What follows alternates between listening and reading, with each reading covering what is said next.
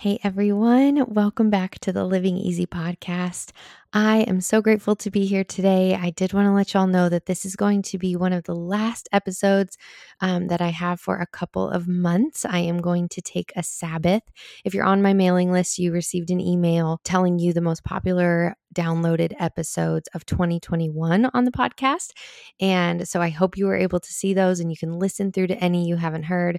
But I also shared that Sabbath rest is so important to me. And I believe that God calls us to Sabbath, commands us to Sabbath. He doesn't request it, right? He commands us to Sabbath because he desires for us to see one, that we need it, our bodies, our minds, we need that rest, but also that we are not in control of everything in our lives. I am not in control of the success of this podcast or the hearts that it reaches or the people that God uses it to save that is all in his hands. And me taking a step back and taking just time with my family allows me the opportunity to see that and to live that out in obedience. So, with that said, I just wanted to give a quick word of encouragement and to talk a little bit about the holidays and dealing with difficult relatives and in laws during the holidays.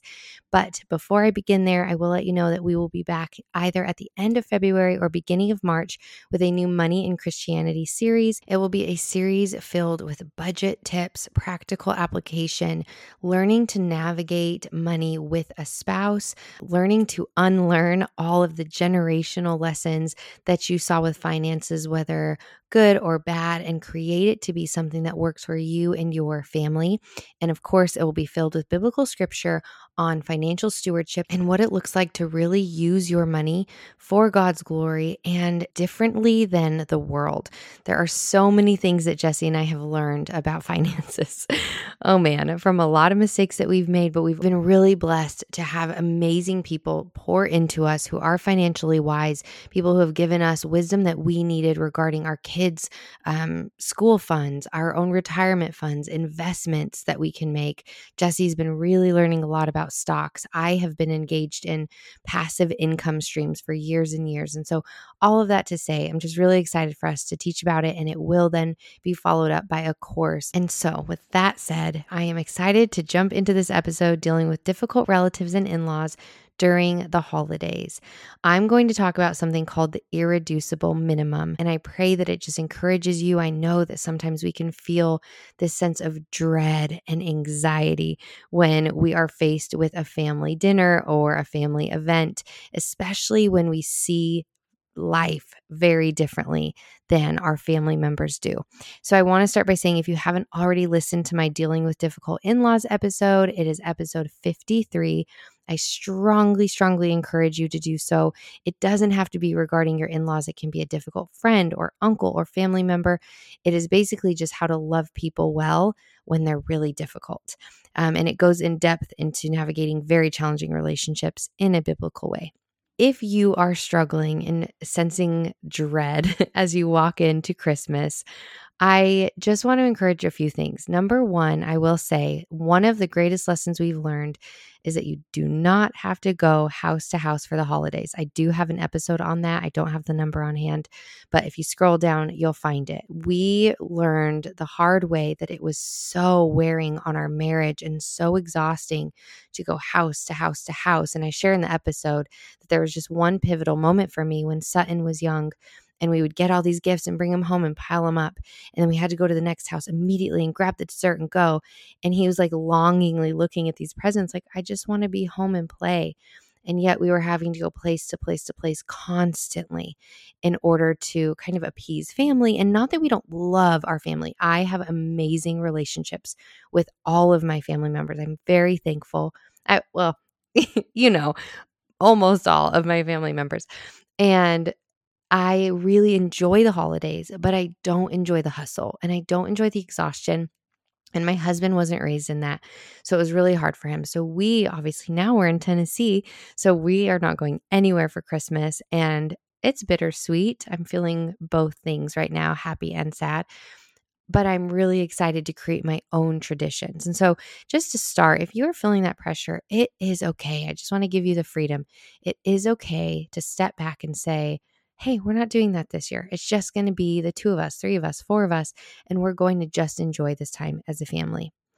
But even if you are not going anywhere for the holidays, I believe that this is something that you can relate to because it's a very bizarre thing to get around family members and to immediately feel walls go up. And I'm not sure why this happens. And it's something I struggle with is like this sense of coldness with people that I'm very comfortable with. And I think that it is for no other reason aside from the fact that they know us and they know the depths of us, and we don't feel like we have to put on any facade or censor our moods or attitudes, just like our children. When they go to our grandparents' house, their grandparents' house, they're like so sweet and angelic, and you pick them up, and it's like, what happened? Why are you crazy? And my mom always tells me they haven't acted like this one time. And from my research and what I've studied is it's because your children feel fully and completely safe with you. So I am trying to learn to navigate differences of opinion, differences of lifestyle, all of the things with the people in my life. And so, whether you're going for the holidays or whether this is just kind of something that you struggle with as a whole, I hope that this speaks to you today. So, the Bible urges us to seek to be at peace with everyone. You guys hear me say this a lot. It's Romans 12, 16 through 18. And our resistant and common response to this, to be at peace with everyone, is usually something along the lines of saying, Yeah, the Bible says it's possible, but I do not think it's possible, especially because you haven't met my mother in law, or you haven't met my uncle, or you haven't met my dad. And I think that's the common response, right? Like we justify it so quickly, but the Bible is not giving any exceptions to this. God, His word, His solid, holy, inerrant word, is not giving you an out when it comes to seeking to be at peace with everyone. So I have to bring myself back to the stabilizing truths of the gospel.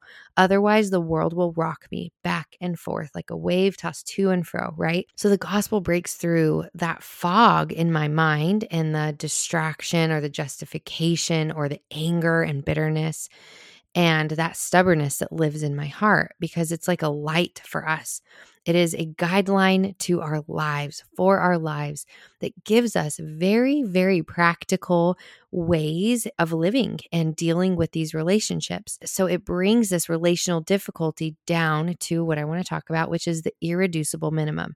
So the irreducible minimum is that this difficult relative is no more and no less of a sinner than I am. We all have this one thing in common right?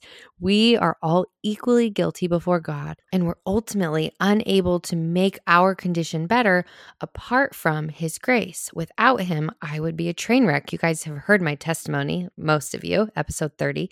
I was an absolute train wreck, including in my friendships, in my boyfriend girlfriend relationships.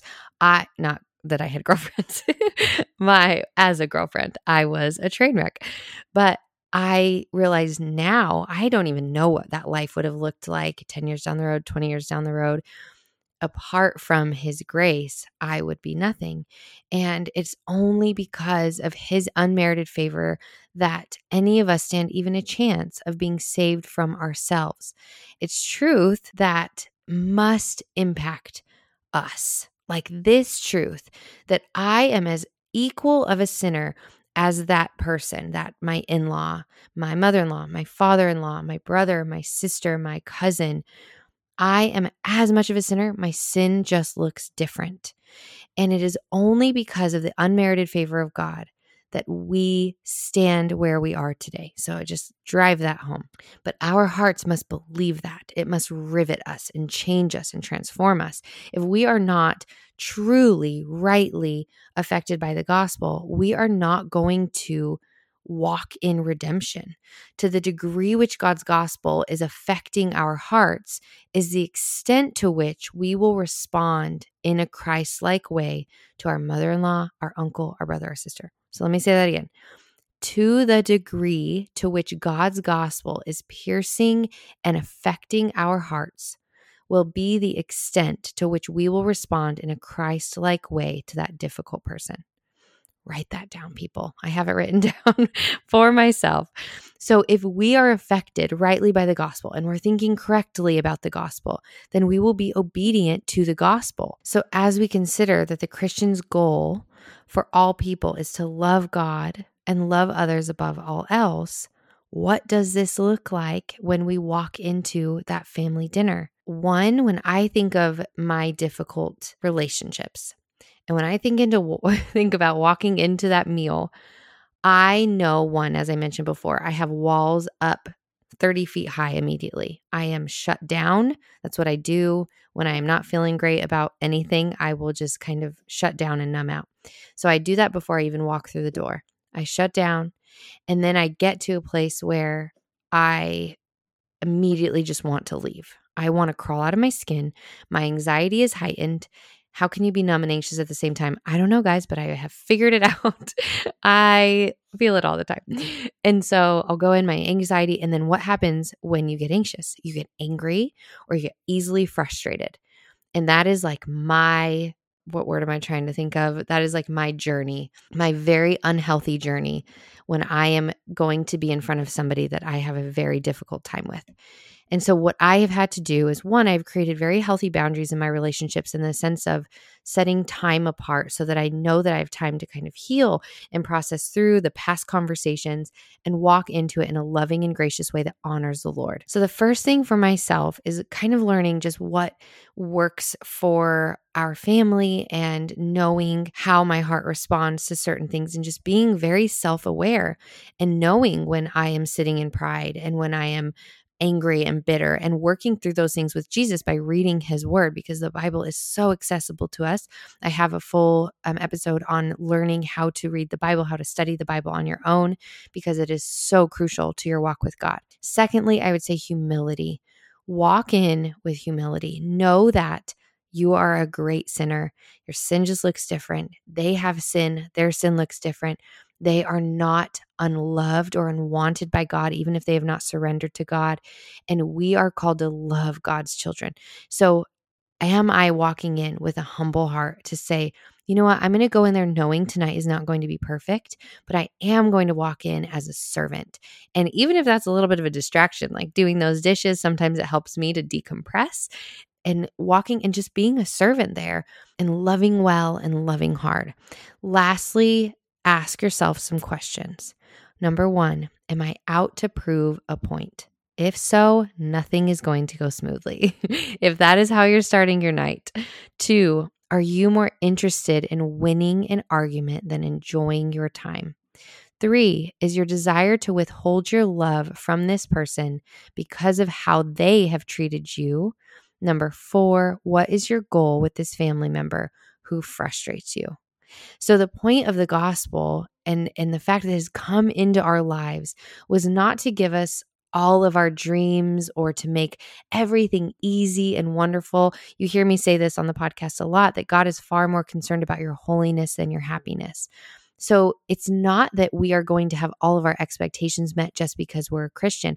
And sometimes it actually makes it much more difficult to be in a room of people who say are getting drunk or cussing up a storm or talking about things that you really truly don't believe in to have a humble, kind, and loving heart. And while it is totally acceptable to separate yourself from a situation that can cause you to sin and that will tempt you to sin, in which you should do that it also is not loving to walk into something or even to leave something with a sense of superiority or judgment because of who you are and what you believe and what you know, because that is only, again, by God's grace that you have that knowledge and that wisdom. So, with all of that said, I do have a ton of podcast episodes on toxic relationships, on navigating friendships that aren't what you expected them to be, on dealing with difficult in laws, and so on. And so, while, with all that said, while we may have a lot of situations that cause us to stumble in our love,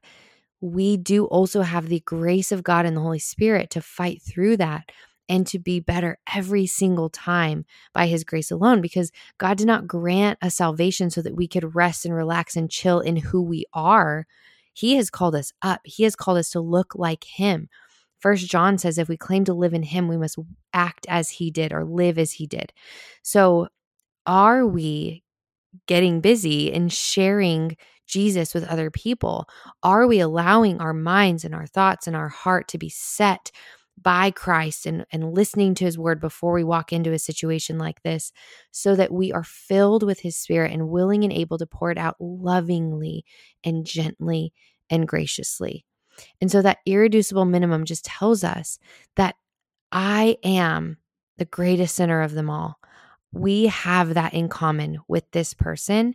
And if I can just accept that truth and that I was saved by grace, not because of anything that I have done, but because of who Jesus is, then I have the ability to share and live in love with others in my life. And I just want to offer you my final thought. If our gospel cannot transcend our differences, we have no gospel worth discussing.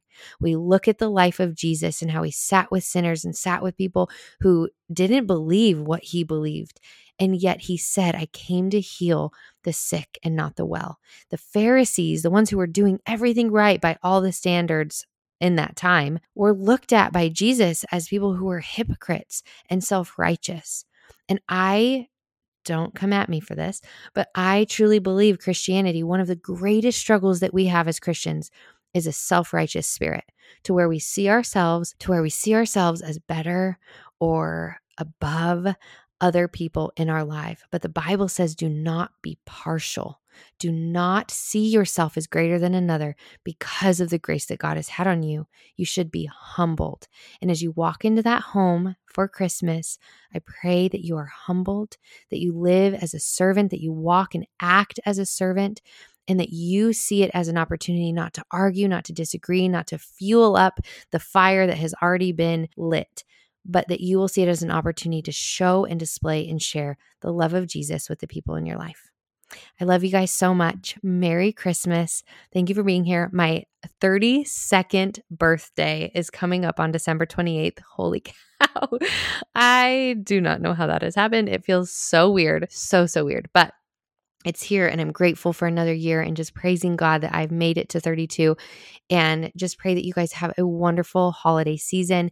If you wouldn't mind while I'm away sharing the podcast with 2 to 3 people and asking them to subscribe on Spotify or iTunes, people that you know could use the word of God, use some encouragement and love um, it would mean so, so much to me and could double my podcast downloads if you only shared with one or two people. And just giving God even more opportunity to share his word and love with other people. Also, if you haven't rated and reviewed the podcast, it means so much. You can only do it on iTunes, unfortunately, but just a quick star rating and some feedback would be wonderful to come back to. I would be honored. But all in all, I'm just here to love you guys. I really, really love this podcast. I really love this community. I am so honored to just be in this position. I am humbled, truly challenged constantly um, by being in this position. And I am just so grateful for this year and what Jesus has brought, though it has not been without flaw and fault and failure it has been one of joy and gratitude. And so I pray that you feel the same. And I love y'all so, so much. And I'll see you in the new year.